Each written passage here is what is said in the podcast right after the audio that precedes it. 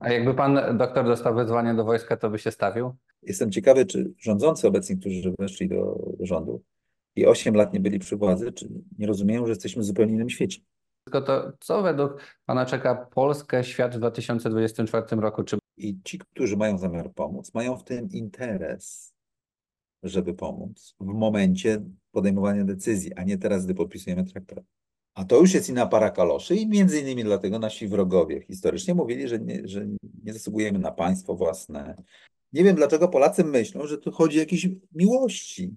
Polski przyszłość zadecyduje się wraz z przebiegiem projektu karolińskiego budowy Imperium Europejskiego. nie boi się pan doktor właściwie, że dzisiaj trochę mówi się, że Niemcy nie chcą, żebyśmy mieli ten CPK e, i dzisiejsze rządy no trochę chyba nie są przychylne tej budowie, bo Mało tego, Centralny Port Komunikacyjny dałby nam szansę oddziaływania na otoczenie, nie tylko na państwa na wschodzie, ale też na obwód królewieckich i też nawet na Niemcy. ostatnio czytam coraz bardziej, że za kilka lat trzeba się przygotować, że Polska zostanie napadnięta i nie Rosjanie również włączają nam sygnał GPS, który nadchodzi do nas z orbit okołoziemskiej od Amerykanów, po to, żeby testować odporność państwa polskiego. Prawdopodobnie są cyberataki.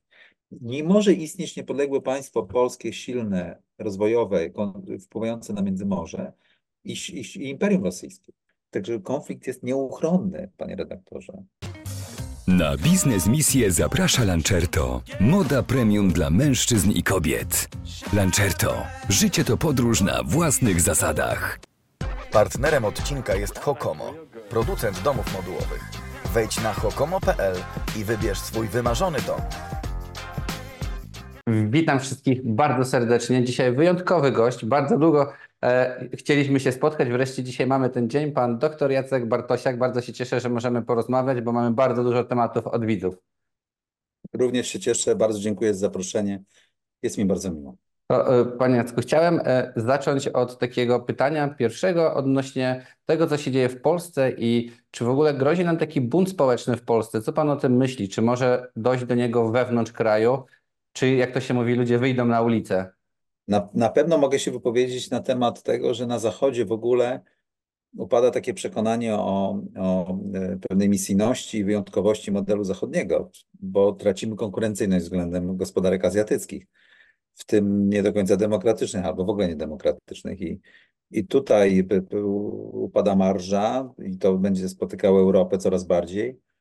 E, W Europie też oczywiście nie, nie, nie jesteśmy w stanie wytrzymać konkurencji z gigantami cyfrowymi amerykańskimi, ale też chińskimi, ale przede wszystkim amerykańskimi. W związku z tym pojawiają się oskarżenia o nowej feudalizacji Europy przez gigantów, prawda, o, mon- o monopolach, o, e, no, o pewnym złamaniu kontraktu społecznego i, niedorastaniu elit politycznych, które kształtowały się w dobie industrialnej, dwudziestowiecznej, czy przełomu XIX-XX wieku jako ci reprezentanci społeczeństwa, a teraz jak gdyby do nie dowożą, mamy rewolucję informacyjną, każdy wie, ma rozproszoną wiedzę, wie, co się dzieje bardziej niż ci przedstawiciele polityczni, więc gdzieś tam jest kwestia legitymacji politycznej w, świata, w świecie Zachodu, pojawia się i filozofowie społeczni zaczynają o tym mówić, że ten ustrój musi się zreformować, być może w kierunku demokracji bezpośredniej, natomiast to się wypowiada na dużych ogółach, tak?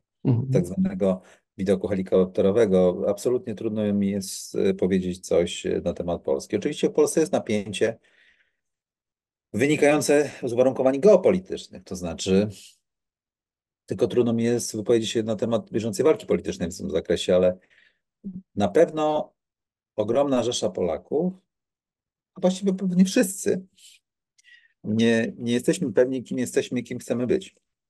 To jest e, ze względu właśnie na nasze położenie geopolityczne, na zagrożenia, które historycznie czyhały, na traumę przeszłości, na niepewność jutra, na świeże zakotwiczenie się na Zachodzie. I, i, i moim zdaniem zarówno ci, którzy mówią o tej niepodległości, jak ci, którzy mówią o tym zjednoczeniu z Europą, mają głębokie problemy z własną identyfikacją, kim tak naprawdę jesteśmy, kim chcemy być w takim rozumieniu, jak nie mają z tym problemu na pewno Amerykanie, Francuzi, Turcy, Rosjanie, Chińczycy, prawda, tego typu Japończycy. Jest coś w nas takiego, jest takie przełamanie wynikające z historii, przede wszystkim z położenia geopolitycznego między wschodem a zachodem, między nie- niedorozwojem a rozwojem, między mm, otwartą na Atlantyk strefą rozwoju, wolności i postępu, co nie Mhm. musi być oczywiste w XXI-XXI wieku na przykład, no, a zamordyzmem rosyjskim i imperium, które nas napadł. Pogardy wobec Wschodu, szacunku wobec Zachodu. Jednocześnie z, z próbą z, znalezienia się pomiędzy tymi dwoma siłami ze wszystkimi konsekwencjami, gdzie często nie wierzymy we własne siły, albo i być może słusznie. No to jest właśnie powinna być wielka dyskusja społeczna. Mhm, No właśnie tej dyskusji niestety nie ma, a teraz a czasami nawet się mówi, że ta wojna polska-polska może być, to znaczy, że już tak jak pan e, trochę wspomniał, że mamy tą politykę, która jest rzeczywiście obozy dwa PiS, PO teraz, ale ktoś powiedział, że sami od środka się rozbrajamy, bo chyba jeszcze nigdy nie było takich nastroi, że o byle co się kłócimy, wybuchamy, jest naprawdę takie skłócenie narodu i czy to nie będzie od środka takie, wie Nie, pan, nie, nie. Wydaje mi się, że były różne. No, lata 90. Mhm. były też bardzo trudne. Była kłótnia między postkomunistami, obozem solidarnościowym. Przed wojną były ogromne, przecież napięcia Mhm. była bereta kartuska nawet. Więc y, Może zawsze jakaś rewolucja była właśnie. Czy co teraz nas czeka? Czy to rzeczywiście jakoś się tak wygasi i jakoś przejdziemy przez to, czy... przyszłość na, nasza zostanie zadecydowana. Mhm. Polski przyszłość zadecyduje się wraz z przebiegiem projektu karolińskiego, budowy Imperium Europejskiego. Y, W różnych jego fazach. tak. Mhm. Czy się No. zbuduje, czy się nie zbuduje, czy będzie trochę, czy nie trochę, czy będzie wymuszało, czy nie wymuszało i jaki to będzie miało wpływ na Rosję, na Stany Zjednoczone, na Chiny, które grają w tę grę. I, i, i- tu się rozstrzygnie. To jest trochę mamy podobny dylemat, czy jak, pie, jak pierwsza polityka pierwszych piastów. No, jak Mieszko, Mieszko, prawda, który dokonał chrztu Polski, myślę, że też miał refleksję na temat, czy orientować się na Zachód i postanowił się orientować na Zachód, ale przez Czechy. Ta nieod- nieodwracalna siła naporu Zachodu, w tym chrześcijaństwa i przyjęcia e, prawda, uniwersalistycznych koncepcji po to, żeby się mieścić w kanonie i żeby nie podlegać brutalnej sile, która nie musi wtedy się uzasadniać, a, podbijać. E, Myślę, że też było wielu można, możnych wokół Mieszka, którzy nie chcieli tego. Później oczywiście kwestia indywidualistycznej postawy Bolesława Czobrego, który jednak musiał się liczyć z tym. No i generalnie to jest układ geopolityczny cały czas. Myślę, że właśnie czasy pierwszych piastów y, dobrze oddają to w przyspieszonym tempie, co będzie teraz rząd premiera Tuska obierał. Y, No i zobaczymy, tak? Zobaczymy, jak, y, jak to się potoczy. No właśnie, jeśli jesteśmy przy tych rządach, no to też jest teraz pytanie dość na czasie od CPK właśnie. Czy myśli pan, doktor, że jest szansa na realizację? Bo gdzieś przeczytałem przed wywiadem, że jeśli nie będzie CPK, to może nam grozić wojna z Rosją. Ale co w ogóle pan o tym, pan doktor myśli i czy jest No. szansa, żebyśmy teraz to zrealizowali? To znaczy, żebyśmy mieli jasność, centralny port komunikacyjny na razie się powiem tylko o wojskowym znaczeniu. No jest coś na rzeczy w tym, o czym mówił Marek Budzisz kilkukrotnie już w ostatnich dniach. Ja się mniej wypowiadam o centralnym porcie komunikacyjnym, bo b- byłem pierwszym jego prezesem. Mhm. Już się kiedyś wypowiedziałem w dwóch książkach i, napisałem tekst na ten temat również. E, bo Uznałem, że to wystarczy. E, Ostatnio się wypowiadał też e, były szef sztabu generalnego Rajmund, And- generał Rajmund Andrzejczak Stanowskiego na ten temat. E, e, Zaraz powiem o przepływach, ale jeżeli chodzi o wschodnią flankę NATO i to, że nie ma wysuniętych wystarczających sił na ogromnej obecnie od Finlandii po Morze Czarne granicy NATO, które, na które Rosja ma oddziaływanie, i trzeba przerzucać siły rokadowo, a jednocześnie mieć punkty zborcze, gdzie Amerykanie, bo tak naprawdę tylko Amerykanie mogą przyjść z pomocą, mogą się szybko wyładować i w czasie jeszcze pokoju, ale kryzysu, mogą zademonstrować zdolność do szybkiego przemieszczania i wejścia w teatr operacyjny w punkt ciężkości wschodniej flanki, jakim jest Polska, podwyższając stawkę, podwyższając stawkę ryzyka dla Sztabu Generalnego Federacji Rosyjskiej, gdyby chcieli zrobić jakieś głupie ruchy i później powiedzieć, że jakiś fait accompli, tak? No to ma, jeżeli chodzi o odstraszanie, a to ma w szczególności funkcję dla zachowania pokoju, to rzeczywiście centralny port z jego wielkim hubem, e, całym systemem komunikacyjnym miałby ogromne znaczenie, e, które e, zmniejsza szanse wojny, takiej, którą Rosjanie mogliby chcieć rozpocząć, żeby szybko pewnie osiągnąć cele, zanim ten cały NATO się zbierze i będzie mogło przerzucić wojska. Mhm. Zresztą dlatego Amerykanie popierali centralny port od samego początku, gdy ja byłem prezesem, wypowiadał się na temat dowódca wojsk lądowych Ben Hodges, mój znajomy. Wypowiadali się też ludzie w Pentagonie na ten temat i nawet miałem takie wrażenie, że się zaczęło pojawiać centralny port komunikacyjny w planach operacyjnych wojsk lądowych USA co do przerzutu ewentualnie na wschodnią flankę. Mhm. Natomiast wtedy miałem takie wrażenie, że niesłusznie. I, i, i, tyle, tak? I ten wielki hub w czasie pokoju, w czasie przed wojną, kilka chwil, po to, żeby powstrzymać od wojny, Rosjanie nie mogli myśleć, że mogą bardzo szybko coś zrobić i nie zdążą się zebrać w liczbie odpowiedniej mhm. państwa natowskie, żeby zapobiec jakimś działaniom. Mhm. A nie boi się pan doktor że dzisiaj trochę mówi się, że Niemcy nie chcą, żebyśmy mieli ten CPK i dzisiejsze rządy no trochę chyba nie są przychylne tej budowie, bo z jednej strony już nie tylko od strony właśnie tak pan powiedział militarnej, ale też gospodarczej, ile tracimy na tym, że tego portu nie mamy i czy jak pan sądzi w ogóle? Się nakładają dwa, dwie, dwie materie. Mhm. Tak? E, absolutnie z punktu widzenia pracy, przestrzeni, naszego położenia geograficznego, układu komunikacyjnego świata, powinniśmy mieć ten system komunikacyjny oparty centralny port komunikacyjny mieć ambicje ku temu, dlatego że podstawową państw, e, odpowiedzialnością państwa, poza oczywiście zapewnieniem bezpieczeństwa obywatelom, jest kształtowanie warunków rozwoju społecznego, prosperity i uzyskiwanie odpowiedniej marży wynikającej z kontroli przepływów strategicznych do swojego obszaru rdzeniowego na zewnątrz oraz organizacji przepływu wewnątrz tego obszaru. To jest główne zadanie państwa, dlatego kiedyś budowano drogi w Rzymie, dlatego budowano akwedukty, dlatego to było medium wtedy, woda dostarczana, tak? Dostarcza się prąd, dlatego jest energetyka, bez państwa tego się nie da zrobić, dlatego są autostrady, porty, terminale, dworce kolejowe, linie kolejowe, przerzut wojska, towarów, węgla, przecież gdyby nie, węgiel nie mógłby teraz być transportowany, gdyby nie kolej. I to jest istota państwa. I pytanie, czy abdykujemy z możliwości rozwojowych. E, mało tego, centralny port komunikacyjny dałby nam szansę oddziaływania na otoczenie, nie tylko na państwa na wschodzie, ale też na obwód królewski i też nawet na Niemcy. Mhm. Generalnie oczywiście, że sąsiedzi, którzy są silniejsi od nas, nie są zainteresowani, żebyśmy my generowali u siebie ruch. Tak jak Hamburg nie jest zainteresowany rozwojem portu w Gdańsku, tak samo Niemcy nie są zainteresowani rozwojem centralnego portu komunikacyjnego, nie należy ich winić za to. To jest absolutnie naturalne, dlatego że system międzynarodowy jest konkurencyjny, mhm. jeśli nie anarchiczny. Nikt tutaj nikomu łaski nie robi. Tutaj jest ciężka rywalizacja. Wie pan, jak w biznesie, jak między kanałami YouTube'owymi, jak, jak w biznesie sprzedaży chleba. Mhm. Tutaj nie wiem, dlaczego Polacy myślą, że tu chodzi o jakieś miłości.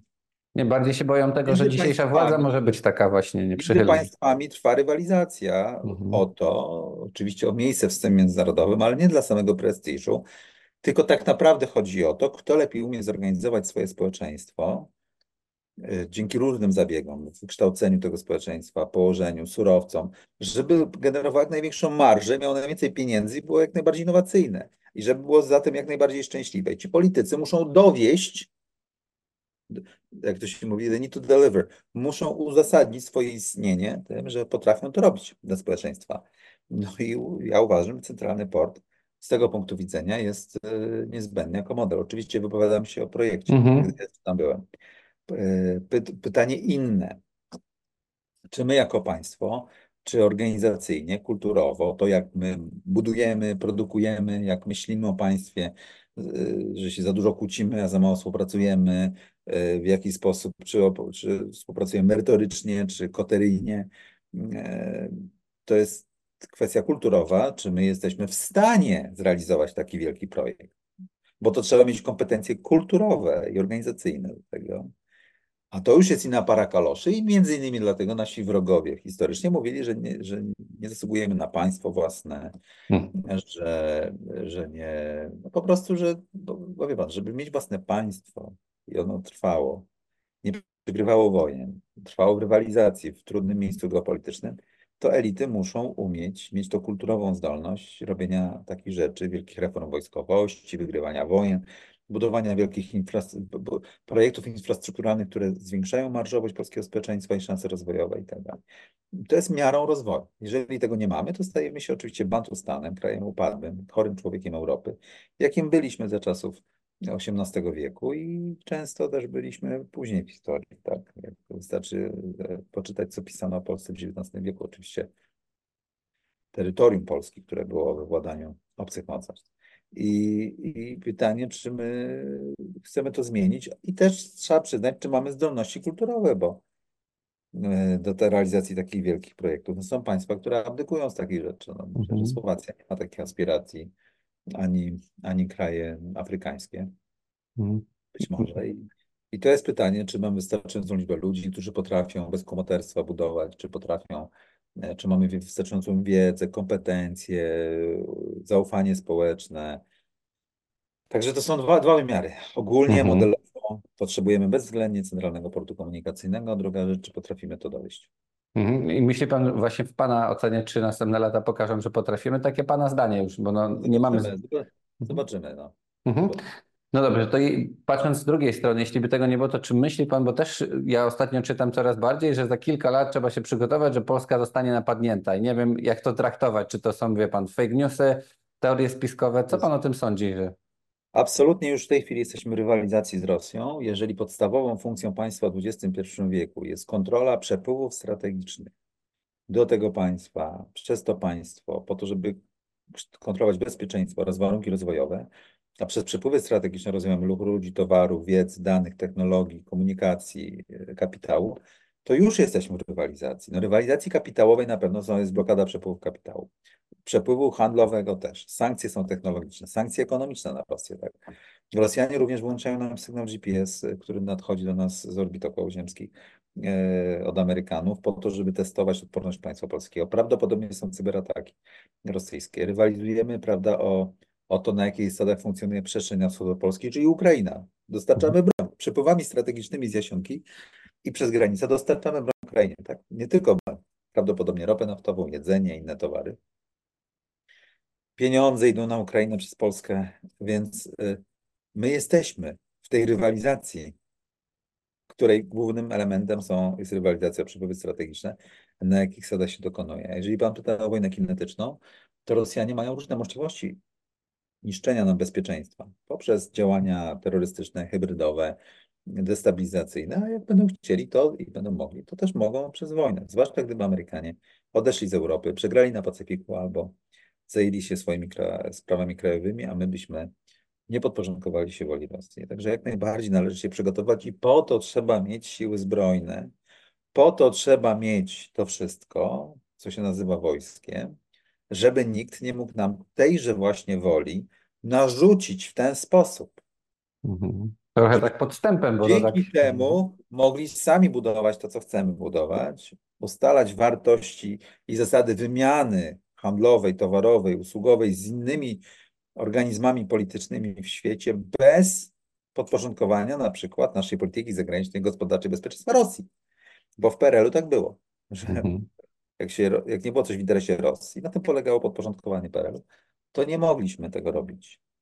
I pod ich interesy rdzeniowe mieliśmy państwo, a nie pod swoje. To jest ta różnica. Taka, czyli niepodległość, suwerenność nie jest jakimś konstruktem takim flaga, monumenty, pamięć żołnierzy poległych, tylko to jest codzienność możliwości wyboru, posiadania opcji, z kim współpracujemy, na jakich zasadach, poszukiwania własnej marży, myślenia o tym z kimś. I na tym podle podlega imperialne podporządkowanie sobie państw wokół siebie, że one nie mogą swobodnie wybierać ani bezpieczeństwa, ani z kim handlują. Na tym polegają konstrukcje imperialne. I Rosjanie zmierzają do tego, żeby podporządkować sobie interesy tej części Europy, po to, żeby mieć wpływ na system europejski. Także konflikt jest nieuchronny, panie redaktorze.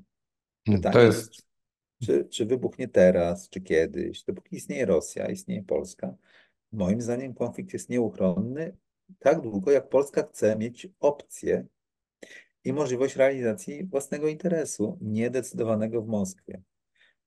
Mam nadzieję, że wytłumaczyłem to absolutnie. Ostatnio nawet wiele osób pisze, że nawet gorzej działają sieci komórkowe, że często nie ma już zasięgu. Ten GPS rzeczywiście był parę razy zakłócany, więc y, na początku no to jest tak powoli, ale też rzeczy się rzeczywiście chyba zaczynają dziać i to jest takie niepokojące. Może być. Mhm. Panie e, doktorze, to jeszcze mam pytanie. No w takim razie, jak dzisiaj wygląda sytuacja na Ukrainie? To znaczy, czy słyszał Pan pewnie milion razy, ale każdy dzień jest inny. Czy rzeczywiście tam Ukraina, jak się mówi, kończy się i, i ona może przegrać wojnę? Jak to w ogóle wygląda? No bo cały czas dokładamy, tak jak się mówi, tej broni I trochę jak patrząc na internet, na media, to ludzie jakby się już tak przyzwyczaili. No dobra, tam za granicą jest jakaś wojna, ale żyjemy normalnie, a jednak no jest, jest tam wojna. No, żyjemy nie tylko normalnie, tylko wręcz paradoksalnie Polska zyskała bardzo na tej wojnie, co Mhm. nie, nie mówię w sposób cyniczny, tylko no, w sposób taki powiedziałbym smutny. Otóż e, Polska mm, uzyskała napływ e, Ukraińców, którzy zwiększają nam możliwości naszej gospodarki e, i jeszcze na dodatek no, stworzyły się pewne uwarunkowania geopolityczne, które pomagają państwu polskiemu. Jest więcej konsumentów. Natomiast tak całościowo patrząc, Ukraina wojnę przegrywa. To znaczy obroniła, wydawają się, swoją niepodległość w początkowym okresie wojny. Później latem roku 22 wojnę mogła wygrać, moim zdaniem, ale Amerykanie bali się pomóc na tyle, żeby Ukraina wojnę wygrała. Pamiętamy dyskusję, czy czołgi wysyłać, czy hajmarsy wysyłać, czy wystarczy i tak dalej. Łyżeczką dawali i Ukraina przez to nie, nie pokonała Rosji, bo Amerykanie bali się niekontrolowalnej eskalacji, zarówno, że Rosja może użyć broni jądrowej, może się rozpaść. Nie chcieli destabilizacji wyobraź. Co doprowadziło do tego, że Rosja się zebrała, przestawiła na machinę wojenną wygrywa teraz tę wojnę. Zużywa. Ukraina jest państwem, które nie stoi na własnych nogach. Nie ma własnych wystarczająco pieniędzy do prowadzenia wojny, własnej amunicji wystarczającej. Ma tylko żołnierzy, ale też już jest z tym problem. Więc źle to wygląda. Ukraina może przegrać tę wojnę, oczywiście zależy jak definiujemy. Może zostać zmuszona do pokoju za cenę utraty Krymu, Donbasu, być może nawet Odessy. I być państwem jeszcze upadłym, które nie ma warunków rozwojowych. Mhm. I to, jest brutalna, to jest niestety brutalna perspektywa. I my wtedy będziemy oczywiście, moim zdaniem, ucierpi wiarygodność Amerykanów i NATO wtedy. I my będziemy na głównym punktem teraz ciężkości dla Rosjan e, destabilizacji, znaczy pokazania, że, że potrafią nas też ukarać. Więc e, sytuacja nie wygląda różowo. Musimy się jak najszybciej przygotowywać do konfrontacji z Rosją, do gotowości do konfrontacji z Rosją. Mhm. E, Tego rodzaju konfrontacji, że nie boimy się siłować z Rosją na wschodzie, na Białorusi. Tutaj w strategii Fischer mamy różne pomysły na to, nie tylko reforma wojska i system odporności państwa, być może nawet dyskusja o powszechnej służbie wojskowej, e, współpraca bilateralna ze Skandynawami zwłaszcza i być może z Ukrainą.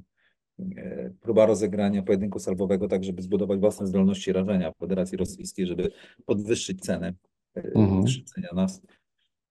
E, Budowa niepodległej armii Białorusi na terytorium Rzeczypospolitej, tak żeby podwyższyć stawkę ryzyka też Rosjanom na terytorium Białorusi, którą kontrolują e, Lisowczycy, czyli nasze własne armie najemne na wschodzie, które wystacjonowały w państwach bałtyckich.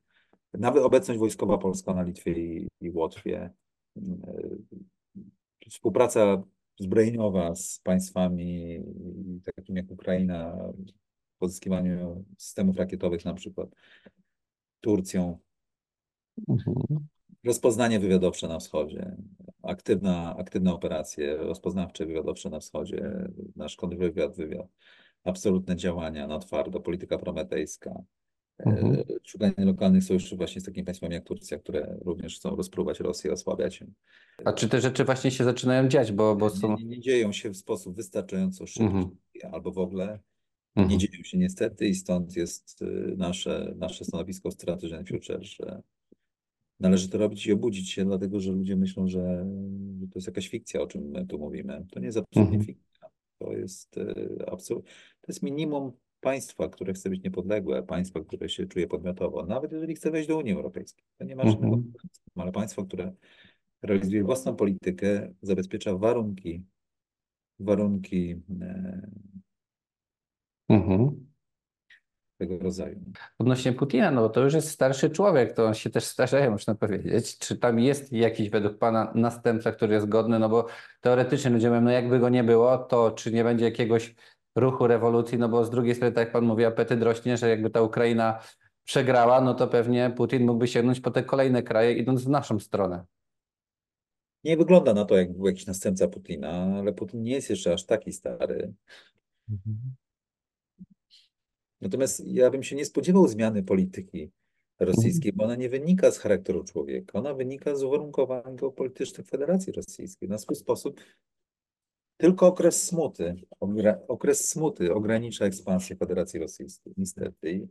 I, ten okres smuty lat 90. był interludium pomiędzy Związkiem Sowieckim, który też nas okupował, a powrotem Putina do władzy i zbieraniem oczywiście wpływów ziem ruskich i Kaukazu, na Kaukazie, wpływu na Ukrainę, Białoruś. No, nie, nie, nie wolno się łudzić. Tak gdyby to jest natura państwa rosyjskiego i mhm. Rosjanie to robią i wierzę z poczucia braku bezpieczeństwa. Oni ograniczają pańską sprawczość, bo się czują zagrożeni.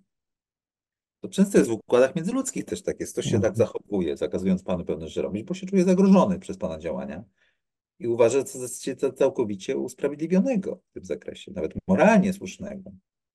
Na tym to polega, że Rosjanie naprawdę wierzą w to, że Zachód im zagraża, zagraża ich państwowości, ich odrębności i, i, i mało tego, to destabilizuje ich system przepływów strategicznych, ich kontroli surowców, ich, ich gospodarki, ich marżowości. No, dlatego to jest trochę tertium non natur. Tu jest jak gdyby trochę na, na...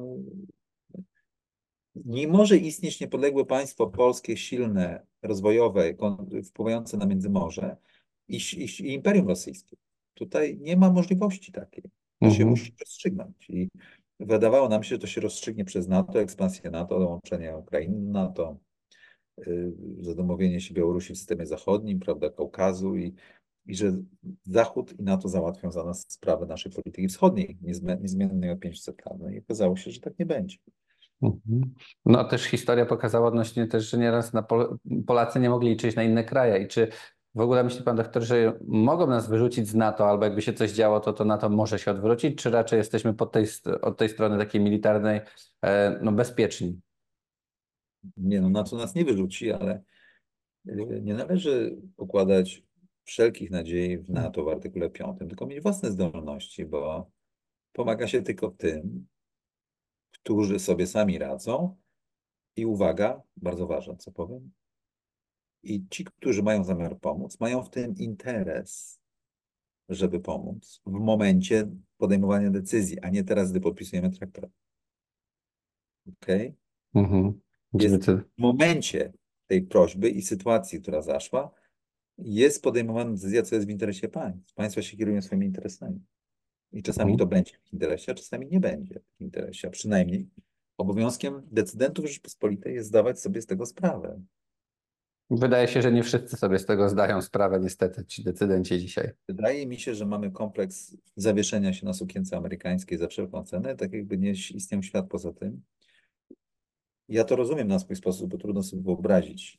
Mamy Rosję i Amerykanie dali nam niepodległość, wybrali zimną wojnę, ale nie przeszkadza to, żeby też trzymając tej sukienki, albo nie wszystkimi palcami, budować też własne zdolności gdyby Amerykanie odeszli. No nie może być bezradność, bo Amerykanie mogą odejść z Europy, mogą przegrać wojnę z Chinami. Mhm. To się zdarzało. Amerykanie rewidowali swój prymat.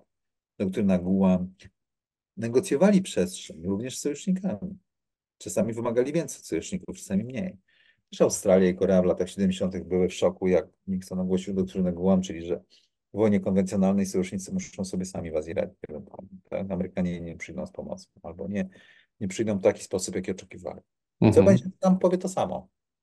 No myślę, że jest Ameryki będzie, żeby zmusić sojuszników europejskich do większych wydatków, większego zaangażowania w obronę i że Trump powie, że no, artykuł 5 nie jest taki żelazny. No bo mhm. w interesie Ameryki będzie rozmiękczenie artykułu 5 po to, żeby zmusić Europejczyków do większych wydatków na obronę.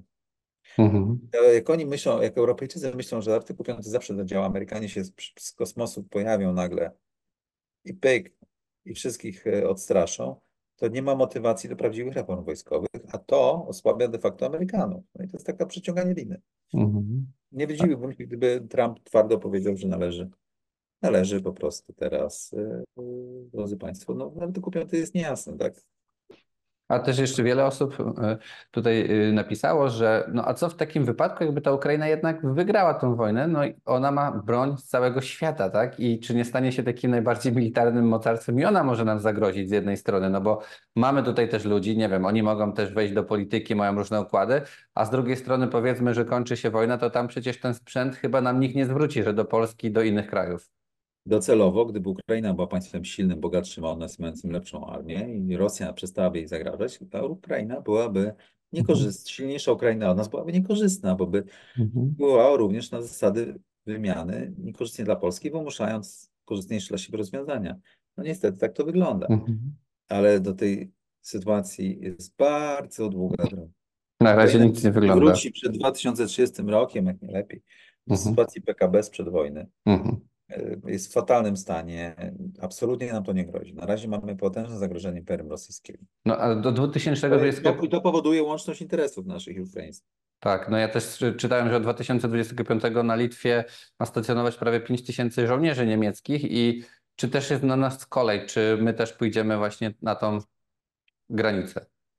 No generalnie z tymi żołnierzami niemieckimi to bym nie przesadzał. Niemcy absolutnie mają armię w rozsypce, zero treningu, żadnej gotowości bojowej w kluczowych oddziałach. Nie jest pewne, czy będzie stacjonowało tyle na tej Litwie, czy nie będą stacjonowali w Niemczech. Y, Ja Mhm. tam nie pokładał zbytnich nadziei w armii niemieckiej, szczerze powiedziawszy. To Mhm. też musimy porzucić kartę z II wojny światowej. I nie patrzeć w Wikipedii na to, ile kto ma sprzętu, tylko No tak.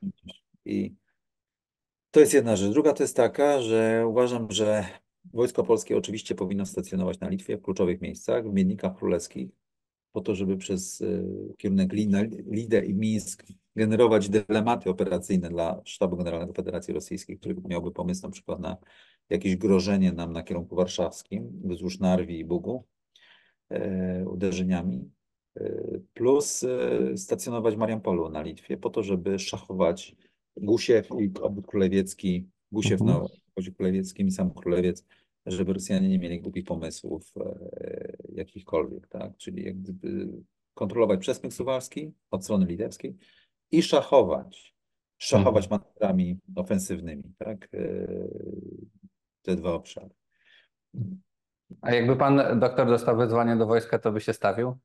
Jakbyśmy mieli iść? No ja mam kartę mobilizacyjną. Okej, no miejmy nadzieję, że tylko zostanie na karcie, także y, na tym y, trzymajmy kciuki. A w jaki sposób w takim razie dzisiaj możemy najkorzystniej dla Polski tą sytuację wykorzystać, rozegrać? Co możemy zrobić? Właśnie trochę pan doktor powiedział o tych naszych rzeczach, które powinniśmy zrobić, ale czy jest coś jeszcze, co możemy dzisiaj wykorzystać? Tą sytuację, jakby nie było na naszą korzyść Polaków.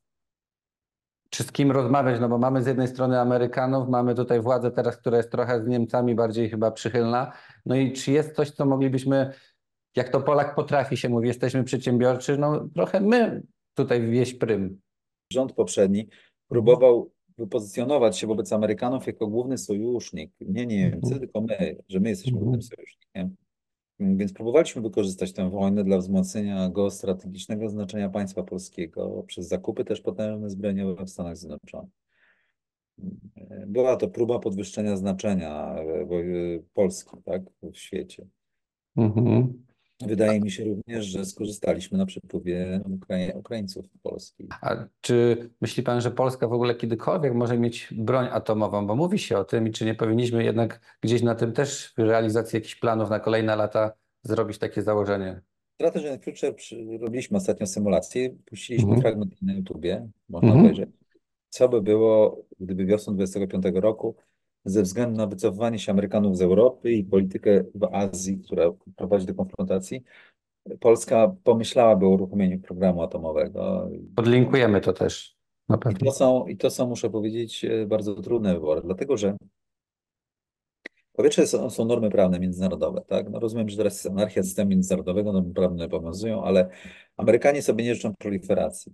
E, Położenie Polski geograficzne jest w przypadku posiadania broni atomowej jest bardzo eskalacyjne, bo Amerykanie mogliby się czuć, że zostaną włączeni do wojny nuklearnej bardzo szybko, więc nie pozwoliliby na, na żaden program atomowy. E, Musielibyśmy stworzyć cały system dowodzenia, cały system polityczno-wojskowy nowy, e, z odpo- odpowiedzialnością ogromną, jednocześnie bardzo krótkim czasem reakcji. Musielibyśmy wiedzieć, co robimy. mieć własne systemy przenoszenia i jeszcze ten program atomowy bardzo dużo kosztuje. Musielibyśmy mieć naukowców, którzy to robią. Tysiące rzeczy musiałyby się Mhm. pojawić, tak? Pytanie, czy organizacyjnie państwo polskie stać, politycznie czy to ma sens, bo są też ogromne minusy. Konfront to byłoby uznane za konfrontacyjne wobec Niemiec, Unii Europejskiej. Mhm. Wobec Rosji groziłaby nam wojna prewencyjna z Rosją de facto, to znaczy Rosjanie by mogliby, mówiąc, że naruszyliśmy prawo międzynarodowe, dokonać prewencyjnych uderzeń na Polskę. I nie wiem, czy artykuł 5 działał wtedy na to na przykład, tak? Czy wszyscy by nie uznali, że to jest dobry excuse, tak? Wymówka, żeby nie zadziałał. Mhm. Także są plusy, minusy. No. Natomiast jeżeli Amerykanie się będą wycofali z Eurazji albo przegraliby wojnę z Chinami, to myślę sobie, że dokona się proliferacja broni jądrowej. Będzie miała ją Korea Południowa, jak Korea Południowa to Japonia bardzo szybko. E, Skoro one, to i Australia, e, i Turcja bardzo szybko by miała broń jądrową, moim zdaniem. Mhm.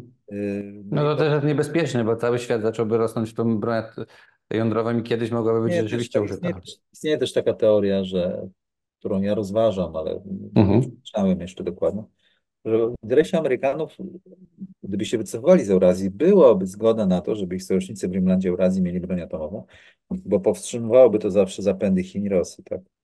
Ma to jakiś sens. A co w takim razie jest lepsze dla Polski? Jaki, taki ten pakt z USA i lokalne mocarstwo, czy jednak lepiej stan, właśnie jeden z kolejnych stanów Unii Europejskiej? Co dla nas byłoby dzisiaj lepiej z Pana punktu widzenia? Najlepiej byłoby z punktu widzenia interesów Polski, Mhm. gdyby Amerykanie utrzymali prymat i wygrali konfrontację z Chinami jak najszybciej, utrzymując ten system, który dał nam 30 lat rozwoju. Najlepiej, gdyby to było bez wojny światowej, gdyby to się dokonało. I to jest oczywiście marzenie większości ekspertów w Polsce, rządu poprzedniego, nie wiem jeszcze jak ten rząd. Problem polega na tym, że jest to nierealne. Nierealne i, w związku z tym ci, którzy tak uważają, żyją w imaginarium. Ten system nie powróci. Amerykanie nie będą mieli jednobiegunowej chwili już. Nie będzie takiego prymatu. Europejczycy zachodni mają aspiracje imperialne, własne, dla ochrony własnej gospodarki, własnego kontraktu społecznego to będą robić, będą zmuszeni do tego. Chiny są zbyt potężne. A Rosjanie rozpoczęli wojnę właśnie po to, żeby złamać ten system. Więc czasami mam wrażenie, jak się słucha w Polsce, my, my żyjemy w imaginarium sprzed wojny, sprzed kilku lat, sprzed wojny handlowej Trumpa. Nie ma tego świata. Jestem ciekawy, czy rządzący obecni, którzy weszli do, rządu i 8 lat nie byli przy władzy, czy nie rozumieją, że jesteśmy w zupełnie innym świecie. Trochę tak jest. Rzeczywiście A się z ten, Panem a zgadzam. ten inny świat powoduje, że system międzynarodowy jest anarchiczny, co widać. W związku z tym rola państwa jest istotniejsza, bo państwo nie tylko daje bezpieczeństwo, jego waga zależy również od posiadanych sił zbrojnych i wpływu na kontrolę przepływów strategicznych, ale państwo jest tym pośrednikiem, który negocjuje w imieniu polskiego biznesu, społeczeństw, piekarzy, rolników, zasady wymiany towarowo-usługowej z zewnętrznym światem i siła tego państwa ma znaczenie, na jakich zasadach my produkujemy i usłu- dajemy usługę w zewnętrznym światem i dostajemy za to pieniądze. E, dlatego, że to bez, zrobi się światem coraz bardziej bezwzględny, gdzie nie obowiązują reguły, tylko siła. Bo tworzą się gran- granice celne, te sankcje technologiczne, ekonomiczne, właśnie po to, żeby kogoś skrzywdzić albo samemu wzmocnić. Nie ma już otwartości tej gospodarki. To generuje Mhm. gigantyczne napięcia. Wymaga od Ministerstwa Sprawiedli- Ministerstwa Spraw Zagranicznych, Obrony Narodowej, Ministerstwa Gospodarki gigantycznej pracy zupełnie na innych zasadach niż e, 8 lat temu. Mhm. A jeszcze mówiąc o Stanach Zjednoczonych, no to Czyli Co- innymi słowy, mhm. powiedziałem, bo to nie jest abstrakcja, o wojna. Chodzi o to, że wchodzimy w czas, gdy państwo staje się niezbędnym pośrednikiem, które negocjuje, na jakich zasadach my produkujemy jako społeczeństwo. Musi nas reprezentować, a zatem elity polityczne muszą reprezentować należycie nasze interesy, bo nie ma już działania na takim autopilocie jak kiedyś, że właściwie czym się zajmowali ci politycy. Teraz Tak. muszą walczyć o nasze interesy, żebyśmy nie zostali zmanipulowani, nasza praca nie została zdeprecjonowana i odebrana przez innych, którzy są wyżej łańcuchu wartości, którzy mają przewagę instytucjonalną albo wojskową. To jest Tak. niestety, na tym wygląda, na tym polega świat. Tak, ja się boję, że tyle lat już właśnie jest niestety, że tak jak pan e, doktor mówi, wielu polityków albo rozmawiało z innymi rządami, wszystko się jakoś kręciło, szło do przodu. Dzisiaj jednak my musimy naprawdę dwa razy więcej myśleć i, podejmować strategiczne decyzje, trochę być krok przed tymi, z którymi rozmawiamy, a dawniej to po prostu, po prostu się kręciło i to jest takie niepokojące. Oczywiście, Mhm. oczywiście. tak. A panie e, doktorze, jeszcze wojna domowa w USA. Chciałem zapytać o ten konflikt, który jest teraz między Teksasem a Bidenem. Czy to nam może w ogóle jakoś zagrozić? Ten bunt chodzi o osłabienie Stanów Zjednoczonych, no bo one od środka też zaczynają mieć problemy, tak jak się o tym coraz bardziej mówi i też chyba wygląda to niepokojąco na skalę świata. Na pewno Amerykanie mają potężne problemy w swoich miastach, Mhm. z imigracją, z, z, z, z polityką wewnętrzną. No, Trump, widzimy co robi. E, Nie jestem specjalistą od spraw wewnętrznych Stanów Zjednoczonych, natomiast czym bardziej Amerykanie będą zajęci sobą, reformą swojego systemu fiskalnego, reformą no, społeczną, na pewno wymaganą, szczerze powiedziawszy, bo rozwarstwienie jest potężne. No i jeszcze kwestia migracji. No tym mniej będą mieli atencji strategicznej, środków politycznych do realizacji polityki w Eurazji. Więc na pewno dotyczy nas to bezpośrednio. Mhm. Natomiast nie rozstrzygać ani kto ma rację, ani kto przeważy, ani co będzie, tak? Mhm. No ale też jedno z pytań jest, dlaczego USA w ogóle, jeśli to jest prawda, ma w Europie około 80 tysięcy wojska, ale tylko 20 tysięcy jest na wschodzie, tu na flance. Jak tu jest niebezpieczeństwo? Skąd to wynika, No jeśli tak, to dlatego, prawda? że, dlatego, że Amerykanie mają głębię strategiczną w zachodniej Europie. Nie muszą przyjmować pierwszego uderzenia, chcą mieć manewr. Chcą mieć rączki tu i, i decydować, jak wchodzą, kiedy wchodzą, jak na Ukrainie, tak? Kontrolować przebieg konfliktu, ale mięso armatnie mamy dostarczać my. Hmm. Mają tylko tyle tego wojska, po to, żeby pokazywać swoją wiarygodność i żebyśmy my wierzyli, że przyjdą nam z pomocą i się na nich orientowali. Bez tego byśmy się na nich nie orientowali. To jest, to jest takie przeciąganie liny. Ile wystarczy, żebyśmy dalej wierzyli w to. No i my w Strategy Future uważamy, że Amerykanie powinni dawać dużo więcej, Mhm. żeby dalej się na nich orientować aż tak bardzo. To jest, źle wyceniamy siebie w Mhm. tym pomysłu. No to tak prawie podsumowując to wszystko, to co według Pana czeka Polskę, świat w 2024 roku? Czy będzie szło ku lepszemu, czy jednak, bo mamy dzisiaj, niestety mamy się inflacja, kryzys już gospodarczo, wojny, no ten czas jest cholernie trudny. Myślę sobie, że świat wchodzi, w, jest w kolejnym roku wojny, skalowanej wojny światowej, gdzie Amerykanie mają dwa fronty centralne, na których się starają skupić, czyli kwestia tutaj Międzymorza i Ukrainy, dostarczanie tam broni. I mają drugi front centralny, to jest zachodni Pacyfik, gdzie szykują się do wojny, próbują się modernizować, przerzucać wojska. I mają konflikty peryferyjne, e, Bliski Wschód, Morze Czerwone, e, zupełnie Meksyk potencjalnie, bo Trump też mówi, że będzie interwencja w Meksyku, żeby stworzyć strefę buforową, żeby kartele odsunąć od granicy. Mają za dużo frontów centralnych. Przypomnę, że w wojnie światowej ostatnio mieli też priorytetyzację. Najpierw, najpierw Europa, potem Pacyfik. Mieli też dwa fronty centralne i jakieś fronty poboczne, tylko no, to była wojna światowa otwarta. Amerykanie nie mają zasobów na tyle tych frontów, będą chcieli priorytetyzować. Yy, I moim zdaniem będą chcieli priorytetyzować zachodni Pacyfik. Jednocześnie w kampanii wyborczej będzie ostra nawalanka w Chiny. W kampanii wyborczej w Stanach Zjednoczonych. Trump już mówi o wielkich cłach, o wojnie technologicznej. No i czeka nas gorąca jesień. Jeżeli wygra wybory Trump, spodziewam się wielkiego przesilenia wiosną 2025 z Chin. No to czyli dziękuję za to podsumowanie. Jeszcze wracając ostatnie pytanie tutaj o Polskę. Co w ogóle pan doktor sądzi, tu już może trochę gospodarczo, ale o tym euro, bo się mówi w Polsce, czy powinniśmy przyjąć co w ogóle Unii Europejskiej, bo z drugiej strony są os- głosy, gdzie mówi się, że powinniśmy opuścić Unię Europejską. Czy to w ogóle nam coś daje z pana punktu widzenia?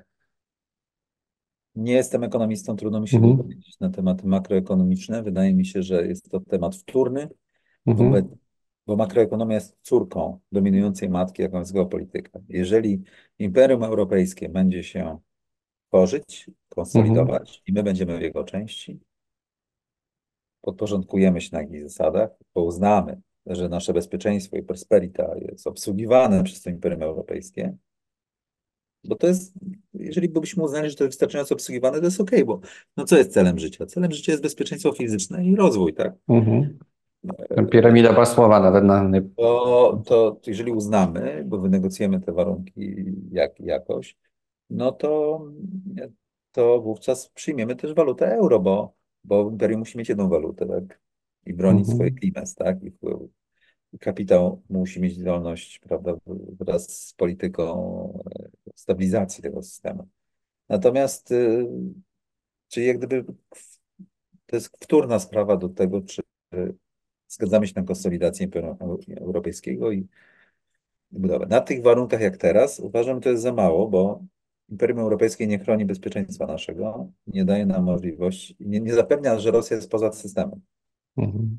bo nie jest w stanie tego na Rosji wymusić. Ja uważam, to jest moje zdanie. Więc te warunki, które nam teraz proponują, są niewystarczające. Nie da nam to ani bezpieczeństwa, bo Rosja nie zostanie pokonana przez Imperium Europejskie, po to, żeby Mhm. tylko będzie wywierała presję i to na naszym kosztem, na naszej szkodzie będzie negocjować z rdzeniem Imperium, konsolidującego się Imperium Europejskiego warunki współpracy. Mhm. Więc yy, no, przyjęcie waluty euro jest wtórne. Mhm. Pokazuje, że To makroekonomia jest- wtórna wobec geopolityki. Tak? Mhm. Czyli państwo polskie musi się zastanowić, czy, czy jakie warunki są brzegowe, żeby zaakceptować konsolidację europejską. No i inne państwa też się będą zastanawiali. Włosi, Grecy, inni, prawda, też mają swoje warunki. Mhm. A jeszcze wracając, trudność, na tym będzie polegała trudność konsolidacji europejskiej. Mhm. A jeszcze chodzi o, dzisiaj o Polskę, bo to też jest ważne pytanie odnośnie zbrojenia. Czy my rzeczywiście się zbroimy, kupujemy nowy sprzęt trochę, a nawet patrząc na to, że są te drony na wschodzie, które są, czy my mamy w ogóle nowoczesny sprzęt, czy z roku na rok się zwiększa, bo dużo się o tym mówi, o stanie polskiej armii, pewnie już dużo e, pan doktor mówił, ale czy my rzeczywiście inwestujemy i idzie to ku lepszemu? Idzie ogólnie ku lepszemu, natomiast my uważamy w Strategy and Future, że to nie jest wystarczające tempo nie w pełni ten kierunek. Nie ma, nie, nie ma prawdziwej strategii wojskowej w państwie polskim, która by obsługiwała interesy wielkiej strategii Rzeczpospolitej. A zatem no, zakupy, nawet jeśli są, nie, nie trafiają we właściwą organizację tego, Mhm. właściwe, no, jak gdyby nie jest to właściwa kolejność i nie realizuje to strategii aktywnej obrony w sposób należyty. Wynika to też z niedojrzałości państwa polskiego. My tak uważamy strategię. Mhm. A zatem no, nie jestem pewien, jak tam ten sprzęt, gdyby, no nie sprzęt robi strategię, rozumie pan? Tak, tak, tak. sprzęt robi wojnę. Podejście, tak, cała, Ludzie i organizacja, tak? I, Mhm. i, to jest dużo ważniejsze. czyli jakieś procesy i to wszystko, które powinno być tworzone i Tak, całe przygotowania, ale jest ktoś za to Oczywiście odpowiedzialny? sprzęt jest ważny, ale na, Mhm. to jest jak gdyby na końcu. Ja rozumiem, że trzeba było szybko kupować, to rozumiem. Ale trzeba było ruszyć reformę wojską z prawdziwego zdarzenia, nie taką niedojrzałą. Mhm. Dzisiaj to jest, panie doktorze, to na koniec, czy jest coś, co pan doktor chciałby przekazać naszym widzom? No. No, mamy rok 2024. Zachęcam jak zawsze do Strategy and Future. Liczymy na wielką debatę strategiczną dotyczącą przyszłości państwa polskiego, kim jesteśmy, kim chcemy być. Czasy są zupełnie przełomowe. Yy, Zachęcam oczywiście do czytania książek strategicznych, w tym moich, w tym bestselleru z zeszłego roku, czyli Najlepsze miejsce na świecie, gdzie poruszam te tematy, o których dzisiaj z Panem rozmawiałem. No i chyba tyle chciałem przekazać. Panie doktorze, ja dziękuję z całego serca za to, co pan robi, że mamy takie osoby, które walczą o tą militarność i o tą przyszłość Polski, bo no tak jak pan powiedział, gdzieś na końcu chodzi o nasze bezpieczeństwo, żebyśmy byli zabezpieczeni, bo jednak no Polska jest naszym krajem, jesteśmy patriotami, fajnie by było tutaj żyć, nie mieć problemów tak jak mają sąsiedzi, więc miejmy nadzieję, że do tego nie dojdzie, a ja życzę panu wytrwałości w tych działaniach, no i oczywiście polecamy Strategy Future i wszystkie działania, także jesteśmy z panem i dziękuję. Dziękuję pięknie. Dziękuję, pozdrawiam.